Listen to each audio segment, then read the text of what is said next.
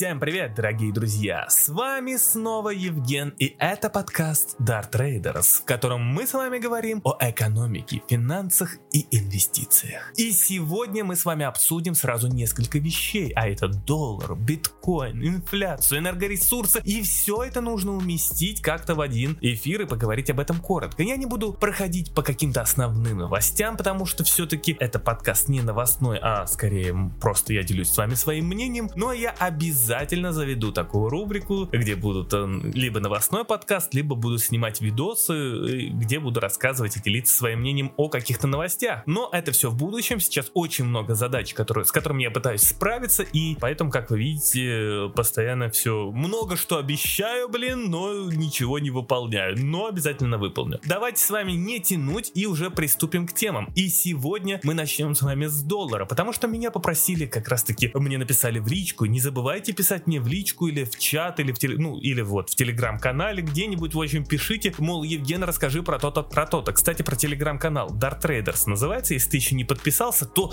какого хрена ты на него не подписался?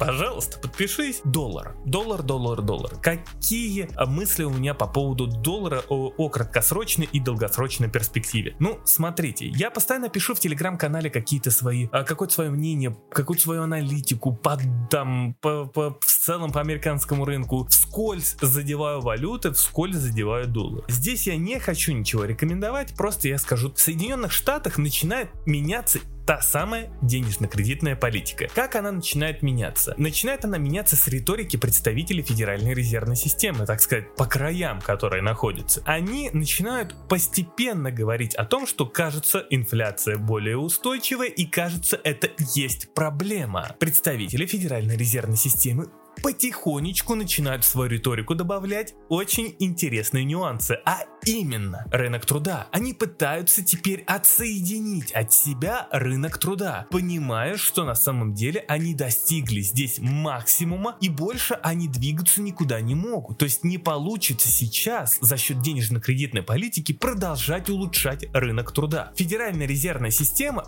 пытается в данный момент риторикой говоря о том, что нам кажется, что вот э, рынок труда в принципе восстановился, там бла-бла-бла-бла-бла, они пытаются перекинуть рынок труда уже на правительство, чтобы правительство поддерживало разными стимулами, э, фискальными стимулами, э, то есть правительство, к которому не относится, ну в смысле, без центрального банка, то есть пусть эти, этим занимается Байден, условно. Это говорит о том, что Федеральная резервная система готова начать ужесточать монетарную политику. У нас есть факт устойчивой инфляции, у нас есть факт смены ориентиров. У нас все говорит о том, что Федеральная резервная система начнет вот как раз таки рубить супер, супер мягкую политику, как батьк Махнов капуст, все к хренам собачьим. С ужесточением монетарной политики как раз таки может начаться очень серьезный переток капитала с развивающихся рынков в развитые. То есть, если мы посмотрим на тот же юань, если мы посмотрим на тот же рубль, к примеру, то а это страны, которые там довольно-таки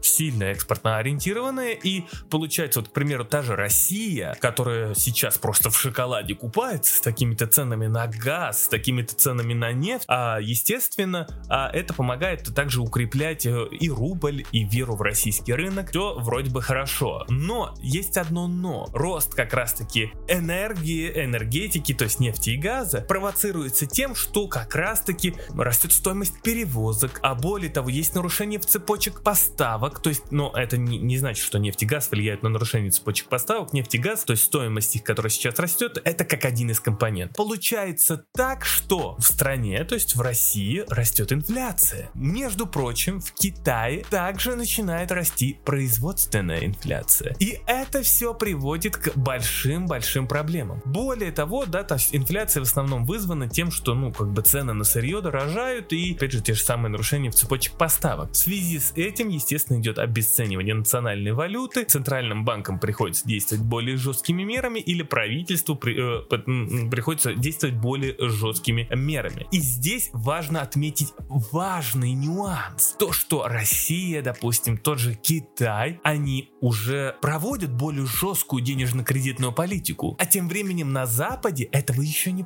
не происходило. То есть Соединенные Штаты этого еще не делали. Получается так, что Соединенные Штаты только сейчас вступают или вступят в тот раунд ужесточения денежно-кредитной политики и то только за счет сокращения скупки активов. Как только начнется сокращение скупки активов, начнет расти доходность по облигациям. И, собственно говоря, эта доходность вырастет до такого уровня, когда инвесторы перестанут тяготеть к риску. Получается такая история. В краткосрочной перспективе доллар в принципе, даже в краткосрочной перспективе сейчас будет расти. Но он будет расти в парадокс, да, вместе с валютами развивающихся стран. Допустим, тот же рубль будет расти вместе с ценами на энергоресурсы, э, вместе со всем вот этим делом. Но как только все это дело достигнет пика в Соединенных Штатах, то есть, допустим, тот же, та же доходность будет уже, да, там, как, как, очень высокая. Более того, переток капитала, который будет способствовать тому, что начнется перелив денег э, из а, развивающихся стран в развитые страны за счет ужесточения денежно-кредитной политики, за счет, опять же, роста доллара, то тогда, естественно, э, пострадают э, в долгосрочной перспективе больше развивающиеся страны или страны с формирующимся рынком рынком. Отсюда исходит вот такой ответ. А, я понимаю, что а здесь ну, я немного так сумбурненько рассказал. Пробую, может быть, даже об этом как-нибудь подробнее написать в телеграм-канале, а может быть вообще, может, сниму видос. В целом, вывод из этого следует такой, что с началом ужесточения денежно-кредитной политики на Западе, то есть в Соединенных Штатах Америки, потому что, в принципе, Европа будет ужесточать монетарную политику намного позже и намного, как-то правильно сказать, мягче, чем в Соединенных Штатах Америки. Начнется перелив денег, и в долгосрочной перспективе доллар, естественно, находится в большем приоритете, чем те же валюты развивающихся стран. Но, дорогие друзья, вы даже вспомните мой пост про МВФ, если кто читал его. Там вообще все понятно. У нас выходит как? МВФ МВФ понизили рост э, в краткосрочной перспективе в, э, допустим, в тех же Соединенных Штатах Америки, э, именно рост экономики, но увеличили рост экономики в краткосрочной перспективе в 2021 году в развивающих странах, но как раз таки уже в 2022 году все будет наоборот. Я считаю, что Естественно, э, доллар в среднесрочной перспективе более, опять же, выгоден, чем рубль, даже несмотря на то, что нефть там может куда-то где-то что-то улететь. Кстати, давайте перейдем с вами о нефти. Я здесь хотел сказать пару слов. Вот Соединенные Штаты уже одни из э, глав, главных потребителей нефти просили ОПЕК увеличить добычу. Япония, один из крупнейших тоже э, потребителей энергоресурсов, просил ОПЕК увеличить добычу. Индия еще один из крупнейших потребителей энергоресурсов, э, просили уже ОПЕК увеличить добычу. И выходит так, что уже главные покупатели просят ОПЕК увеличить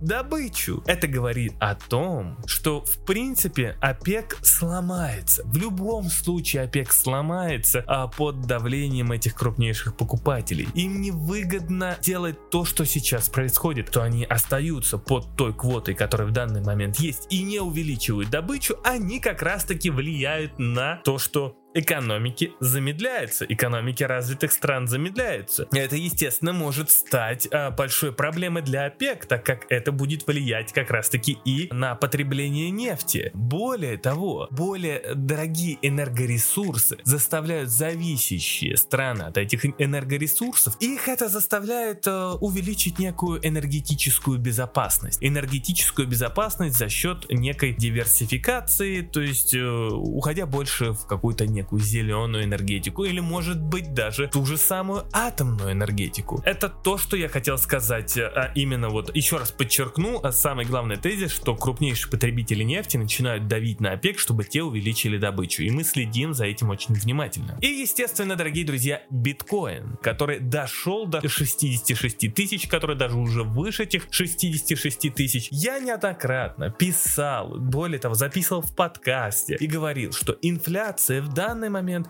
играет очень э, сильно на руку биткоину. Более того, а, даже я говорил о том, что в целом биткоин с ростом инфляции, кажется, отвязался от фондового рынка Соединенных Штатов, от фондового рынка Европы, в общем, от фондовых, от рынка акций. Если раньше мы могли, в принципе, посмотреть на рынок акций, да, то есть, ну, господи, на, на тот же фондовый рынок Соединенных Штатов Америки и посмотреть на биткоин, то, в принципе, да, там, ну, если там зеленые дни, значит и здесь зеленые дни. То сейчас, в принципе, биткоин рос и без э, э, помощи фондовых рынков. Когда фондовые рынки снижались, биткоин продолжал расти. И здесь важная тенденция в чем? В том, что, опять же, инфляция сильно растет в Соединенных Штатах, остается точнее на высоких уровнях, но тем временем а денежно-кредитную политику, то есть собираются сворачивать. Но самый главный тезис, что высокая инфляция остается, денежно-кредитную политику будут сворачивать в скупке активов, но самый главный инструмент,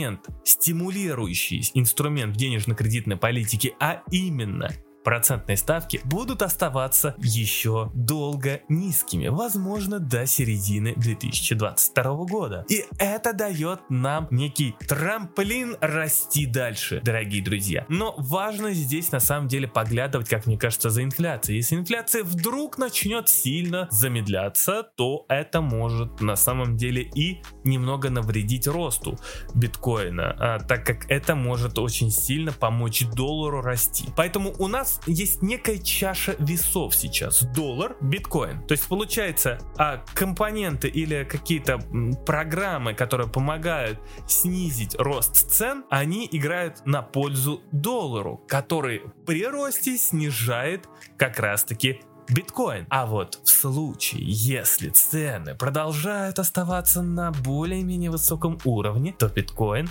будет продолжать расти. Особенно на тех самых низких ставках в пол. У биткоина появились параллельно вот этой вот поддержки инфляционной, да, то есть а вот этого вот главнейшего компонента, который разгоняет биткоин, еще и позитивные новости, а именно одобрение биткоин ETF, хоть и фьючерсного. Но все же это позитивные новости, которые являются, а, ну прям вот с целым, я не знаю, ведром какого-то позитива, которым окатили биткоины, тот летит вверх. Поэтому здесь, конечно же, сейчас сейчас биткоин прям выглядит очень хорошо. И как мне кажется, даже то, что он сейчас стоит выше 66 тысяч, это еще не предел. И вот когда мы с вами увидим 100 тысяч за биткоин, это будет очень интересно. А это стойте, стойте, стойте, я сейчас не сделал прогноз, что будет 100 тысяч за биткоин. Ни в коем случае. О своих прогнозах на биткоин я напишу в своем телеграм-канале Dart Traders. Обязательно на него подписывайтесь и ждите публикаций скоро я выкачу некий свой прогноз цен. А с вами был Евген, канал Dart Traders и до новых встреч.